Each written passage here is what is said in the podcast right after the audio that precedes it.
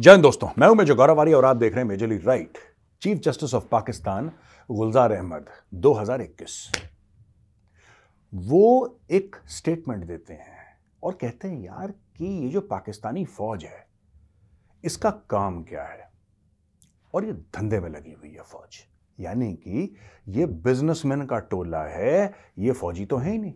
क्योंकि फौजी का काम क्या है दोस्तों? फौजी का काम है या तो बैरक्स में रहकर ट्रेनिंग करना, या सरहद पर जाके दुश्मन से लड़ना, या फिर जब देश में कोई आपदा हो, कोई परेशानी हो, कोई कोई एक्स चीज़ हो, उसमें जाके मदद करना। अब हाल ही में क्या हुआ कि chief justice of Pakistan Qazi Faez Isa heading a three member bench said कि अच्छा ये बात इन्होंने किससे कही है? ये बात इन्होंने पाकिस्तान की फेडरल गवर्नमेंट जिसको भारत में हम सेंट्रल गवर्नमेंट भी कह सकते हैं, उसको बोला है कि आप हमें लिख के अश्योरेंस दीजिए कि पाकिस्तानी फौज बिज़नेस में नहीं पड़ेगी। ये बिज़नेस एक्टिविटीज़ में नहीं पड़ेगी, ये सिर्फ़ डिफेंस रिलेटेड मैटर्स में मुँह खोलेगी। अब ये ये तो बड़ी अजीब सी बात, जस्टिस काजी फैज ईसा साहब ने, जो पाकिस्तान के चीफ जस्टिस हैं, और ज़ाहिर सी बात है, जज है we always have all the respect for him बात तो उन्होंने ठीक बोली, बात उन्होंने गलत नहीं बोली लेकिन हो कैसे सकता है? कौन इसको इन्फोर्स करेगा? आप चीफ जस्टिस हैं, आपने बोल दिया, आपको क्या लगता है कि कोई भी डिफेंस मिनिस्टर या प्राइम मिनिस्टर उसकी उतनी कौन बनेगा? चलिए। नवाज़ शरीफ पीछे हट गया। नवाज़ शरीफ पीछे हट गया। इमरान खान जेल में है राइट और जो पाकिस्तान में बिलावल है, यानी कि बिल्लो रानी बिल्लो रानी आई है थर्ड अब बात चल रही है शहबाज शरीफ को। अब मुझे नहीं पता कौन बनेगा। I don't know who will become prime minister लेकिन एक बार ऑर्डर हो गया तो ऐसी बात तो नहीं है कि सिर्फ़ जो इंटरिम गवर्नमेंट है, जो इनकी टेम्पररी सी गवर्नमेंट है, काकड़ की, उसी में रहेगा मामला। ऐसा तो नहीं है। ये तो जब एक बार चीफ जस्टिस ऑफ़ पाकिस्तान ने हुक्म दे दिया, फिर ये हुक्म लागू है जो आगे सरकार आई उस पर भी लागू है। आप ये कह रहे हैं, जस्टिस काजी फैज ईसा साहब, कि पाकिस्तानी आर्मी जो कराची में इन्होंने धांधली करी है, हर एक डीएचए में धांधली करते हैं ये लोग, बड़ी बड़ी लेविश सोसाइटीज बनाई हैं। फौजी फाउंडेशन मैं आपको बताता हूँ, मैं जितने भी दर्शक हैं प्रोग्राम देख रहे हैं, किताब है, और उस किताब का नाम है मिलिट्री इंक, और आयशा सिद्दका हैं, पाकिस्तानी लेडी हैं and she's an absolute genius. I mean, that lady is super brilliant.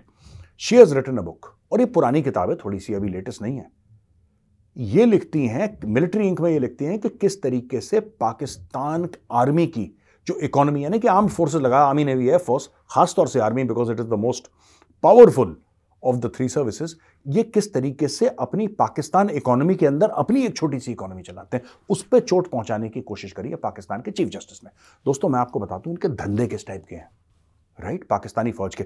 लड़ना वड़ना तो इन्होंने हाफिज सईद को बोल दिया कि तुम जाके बम पटाके फोड़ो इंडिया में, तुम जाके मासूमों को मारो। ये हमारा काम नहीं है, हम लड़ेंगे नहीं, हम इंडिया में नहीं जाएँगे, हम अपना धंधा करेंगे, हम गले पे बैठे ये सब लोग गले पे बैठी फौज है।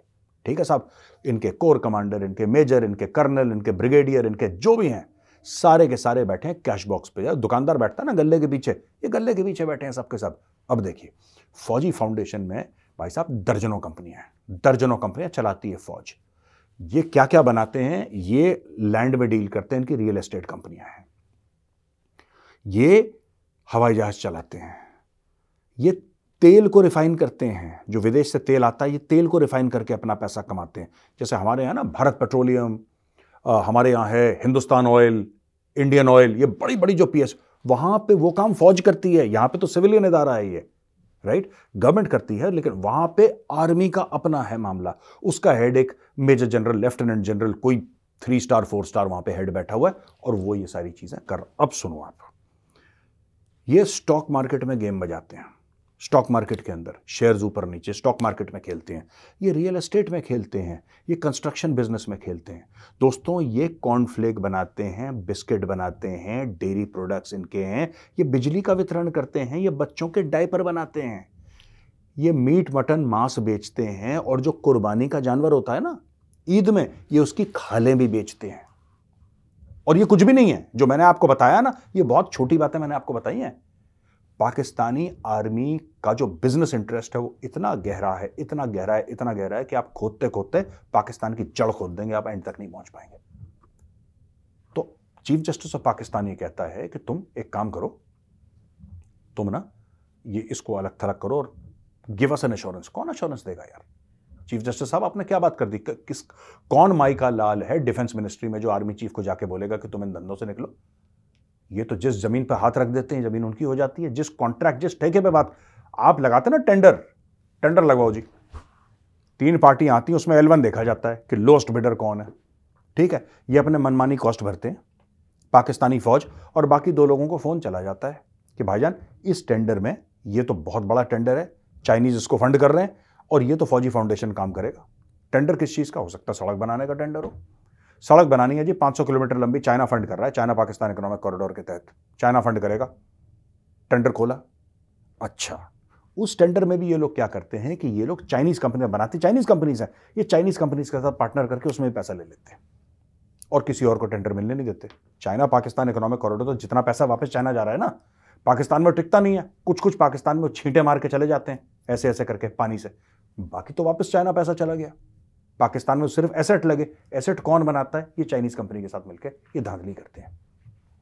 इन्होंने चाइनीज़ कंपनीज़ के साथ मिलकर जो बलोचिस्तान में जो जितने भी फिशरमैन है दोस्तों, फिशरमैन, आप आप सोचो, जो मछलियाँ मारना, मछुआरे हैं, वो बेचारे कई सौ साल से वो लोग, उनका कारोबारी है मछली मारना। वो अपने बच्चों का पेट वैसे ही पालते हैं। इन्होंने बड़ी बड़ी चाइनीज़ कंपनी के साथ टाइप करा। अब लेटेस्ट टेक्नोलॉजी के साथ चाइना के बड़े बड़े फिशिंग ट्रॉलर आए। अब ये जो छोटी सी लकड़ी की नाव है जिसमें बलोच मछुआरा जाता है, वो जाता है पाँच किलोमीटर, दस किलोमीटर दूर राइट ये तो जाके इंटरनेशनल वाटर से मछली खींच के ले आते हैं। अब सारी मछलियाँ चाइनीज़ खा गए, वहाँ पे मछली नहीं है। सारी मछली यहाँ से लो, पैक वैक करके डायरेक्टली चाइना भेजो। चाइना तो कुत्ता, बिल्ली सब खाते हैं वो लोग। मछली तो उनके लिए बल्ले बल्ले तो यहाँ पे पूरा इन्होंने ये गेम कर दिया। दोस्तों, हर एक चीज़ में आपको फौजी फाउंडेशन का हाथ मिलेगा पाकिस्तान में। और आज की तारीख में ये जो चीफ जस्टिस ऑफ़ पाकिस्तान कह रहा है कि इन सब चीज़ों को बंद करो, इन सब चीज़ों को बंद करो नॉट एट ऑल पर मैं चीफ जस्टिस साहब से ये कहना चाहता हूँ, सर, आप कहते हो फौज से धंधा बंद करो। पाकिस्तानी फौज के दो धंधे हैं। एक पैसा कमाना फौजी फाउंडेशन एक पॉलिटिक्स। आप ये क्यों नहीं कहते कि मैं हुक्म देता हूँ प्राइम मिनिस्टर ऑफ़ पाकिस्तान को? मैं हुक्म देता हूँ पाकिस्तान के राष्ट्रपति को। और सबसे बड़ी बात, मैं हुक्म देता हूँ आर्मी चीफ को कि तुम लिख के दो पार्लियामेंट के सामने पाकिस्तानी पार्लियामेंट जब भी बनेगी, जब भी बनेगी, तुम लिख के दो कि तुम कोई भी दखल अंदाजी इस मुल्क की, यानी कि पाकिस्तान के मुल्क की पॉलिटिक्स में नहीं करोगे। क्या किसी में हिम्मत है? ये पाकिस्तानी फौज ऐसी है दोस्तों कि सुप्रीम कोर्ट का जो बेंच है ना, उसको फिक्स करती है। इनके कैप्टन, इनके मेजर, इनके कर्नल, लेफ्टिनेंट कर्नल ये जाते हैं, जजों के घर में जाके उनको धमकियाँ देते हैं कि अगर तुमने ये जजमेंट नहीं दी तो फिर देख लेना। हमें पता है कि तुम्हारा बेटा या बेटी कौन से कॉलेज में जाते हैं, कौन से स्कूल में जाते हैं। तुम फिर ये ऐसी बात करते हैं।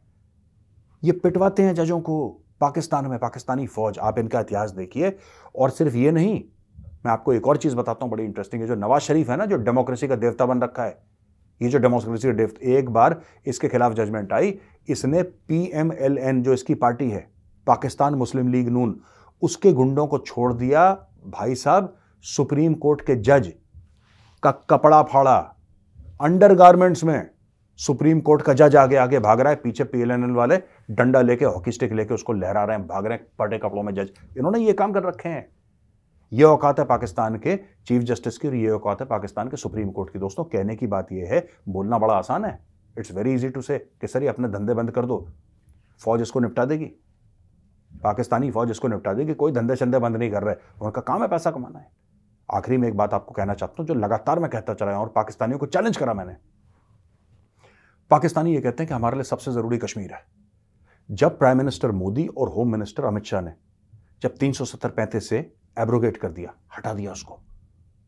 तो आप लोगों ने क्या करा? ट्वीट करने के अलावा। आपको पता है दोस्तों, पाकिस्तानी आर्मी ने अटैक क्यों नहीं करा? क्यों नहीं करा अटैक जबकि उनको अटैक करना चाहिए था, उनको मिलिट्री एक्शन लेना चाहिए था, क्योंकि उनकी पूरी डिप्लोमेसी पूरी नेशनल सिक्योरिटी सिर्फ़ और सिर्फ़ कश्मीर बेस्ड है और इसके अलावा कुछ भी नहीं है उनके पास। कुछ भी नहीं है कश्मीर के अलावा।